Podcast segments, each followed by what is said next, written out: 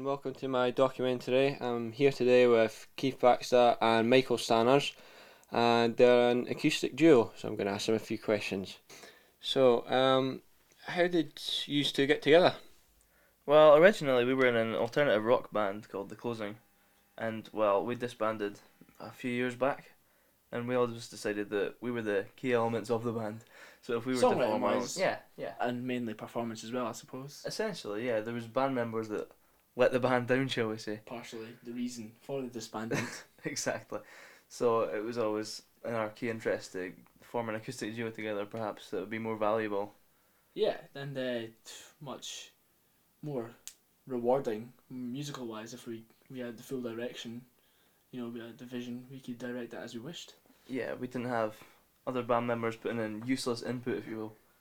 Holding us back. Useless bass players, for instance. Drummers. So, how long have you been together? It's our second anniversary next month. Well, actually, we've been playing together and as an acoustic duo for about maybe around 6 or 7 years. It's 7. 2001, I think. Yeah, latter half of 2001. Yeah. We started guitar lessons together at high school, first year. Yeah, and we've always been playing together. Even though we've had different musical projects ourselves. Yeah. But we've always played together, just for the banter, if you will. Yeah, for just the love of music, playing together. Just. What are your musical inspirations? Well, hard to sum up in a few bands.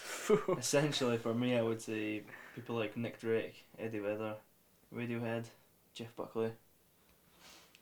I'm heavily influenced by Mark Tremonti from Alterbridge, who a couple of months ago we actually had the pleasure of meeting and having a couple of conversations with him. He actually gave us some tips on guitar playing, so that was some life experience, and he's just the biggest influence in my musical direction, and to meet him was just something else.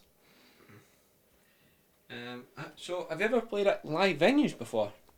Oh yeah, of course, hundreds of times. Unfortunately, not all of them good, but you have to go through these things. Yeah, you can't really call yourself a musician if you've not played every crack of society. yeah, definitely. It's a rite of passage, isn't it? I guess. Well, yeah, as I've been in heavy metal band. Anyway. Yeah. I've performed in a heavy metal band myself for it was about 4 or 5 years, and we played many horrible bars as well as some pretty nice venues. And so I got myself quite a wide variation of experience playing live gigs. And then of course with The Closing, and I've played the solo a couple of times. Before The Closing, I played in a new wave funk rock metal band called Lunatic Fusion, which, as Keith has described, it's great to have different bands with different influences and different sounds. I think it really helps you when you're writing music as well, because you can draw inspiration from all the different areas and bring different aspects to your music. We played the same story as Keith. You play some terrible venues, and then you get the good gigs as well, which really does make it all worthwhile. But there's been some horrible places. But Liquid Rooms is nice. Where else? I would set off with the Bongo Club. Bongo Club's it's your sort of standard. Reasonable, it's a nice place, but Liquid Rooms probably the nicest. So what would you say is personally, your favourite experience playing live, and why? Keith? Well, there was this one time about 3 years ago, maybe about 4 years ago, I actually played with Counterville, and it was a moment when it was like a sold-out gig, and basically there was hundreds of people throwing out requests, singing along, things like that. That was amazing. But the thing is, there was also another time when I realised it would be a really good idea for an acoustic duo, was when me and Mr. Stanners here actually performed the Jeff Buckley version of Hallelujah live at a Christmas concert. Before our duo was official, before we'd actually started moving towards as an acoustic duo, we were it was just a couple of one-off performances, but that was one of them. That was a personal favourite of mine as well. Yeah, and it was described as not having a dry eye in the house by Philip Thorne. There's a couple of actual pieces of video footage where you can actually feel the emotion of the crowd. There is. We're not just saying this. There was definitely a reaction that night, and I'll never forget that one. One of my other favourites was The Closing. We played. It was somewhat of a homecoming gig. We'd been together for quite a while at that point, and we'd played all over Edinburgh. And we came back to it was like we were all in sixth year, and it was the final concert we were going to play at the school. We had a great turnout. A couple other schools were represented that night, and we got the final slot. And the crowd reaction that night was great fun, and everyone seemed to be having a good time. And it was just one of those nights where everything comes together, and it just makes it all worthwhile. So what would be your hopes for the future of the duo? Do you think it'll last long? Well, yeah, hopefully. I mean, I've always thought that if we were to go anywhere, it would be towards a record deal, obviously, which is the cliched point. But I mean, I always thought that this is the best way to go, because it's the most enjoyable for me, because it's the kind of music that I listen to the most these days, as well as listening to the others, and we work really well as a duo together. It really is the top of the mountain. So along with the success, hopefully it brings some sort of wealth. So myself and Keith have somewhat sidetracked ambitions that are maybe to some people may seem less important as success itself. But see, me and Keith, these ambitions are really buried deep within the foundations of what would become the acoustic duo that is myself and Mr. Baxter.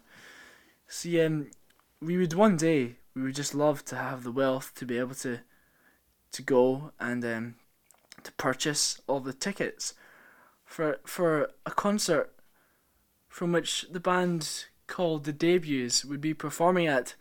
We would love to purchase all the tickets and then just turn up the two of us.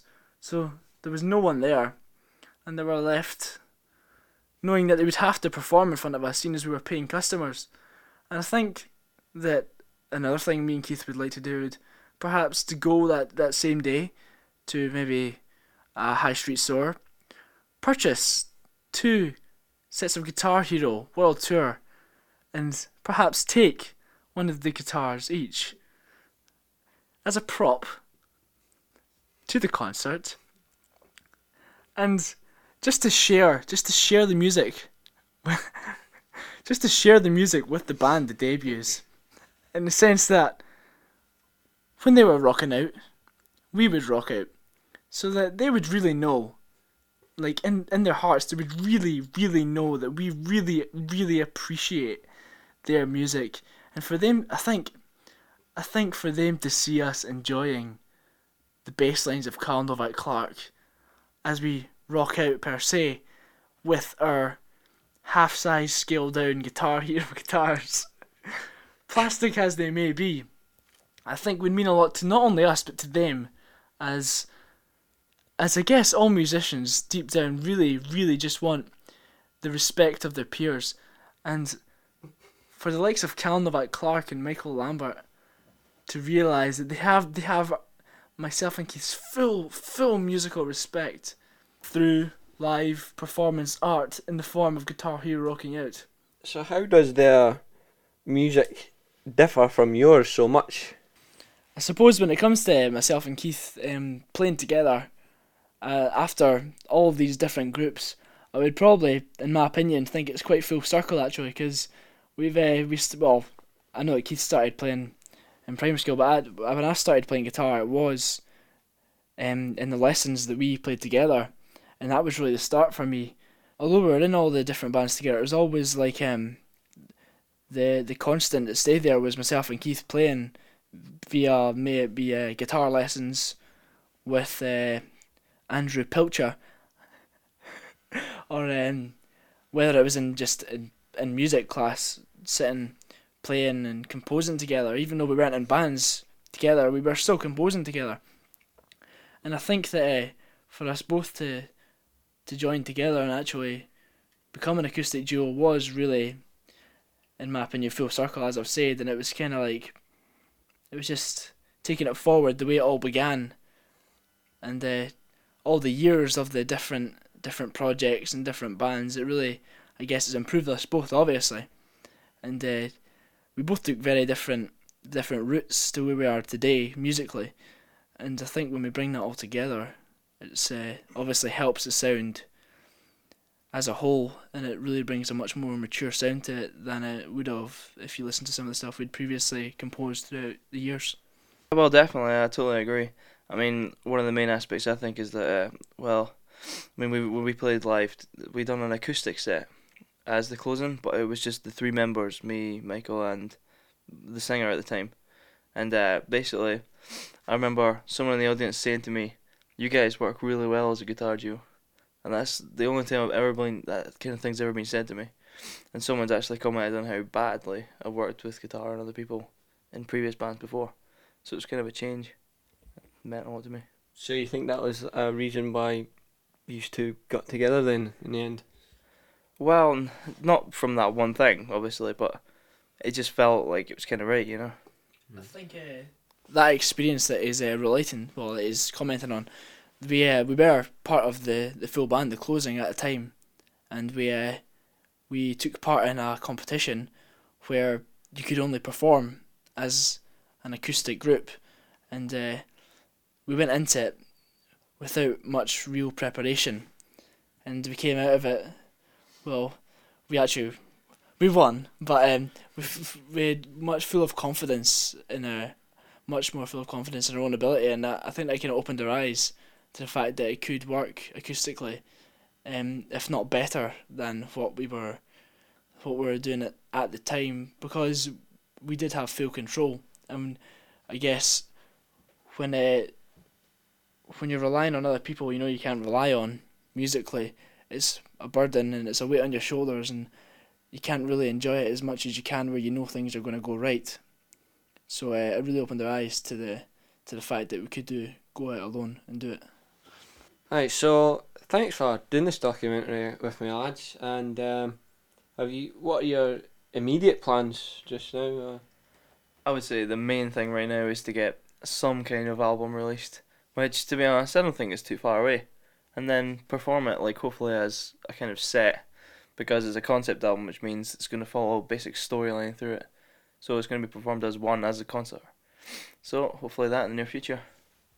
Yeah, I mean, I can't comment further on that, but it is, as Keith said, a concept album, and it's something it's really been a different experience writing, because it's not just a bunch of songs chucked together onto an album. They're all related, and there's recurring themes throughout, and not only musically but lyrically and story wise as well. So it's more of a challenge. It's more deep than I think we've ever went before. And it's just, to be able to perform that live one day it's going to be quite a spectacle.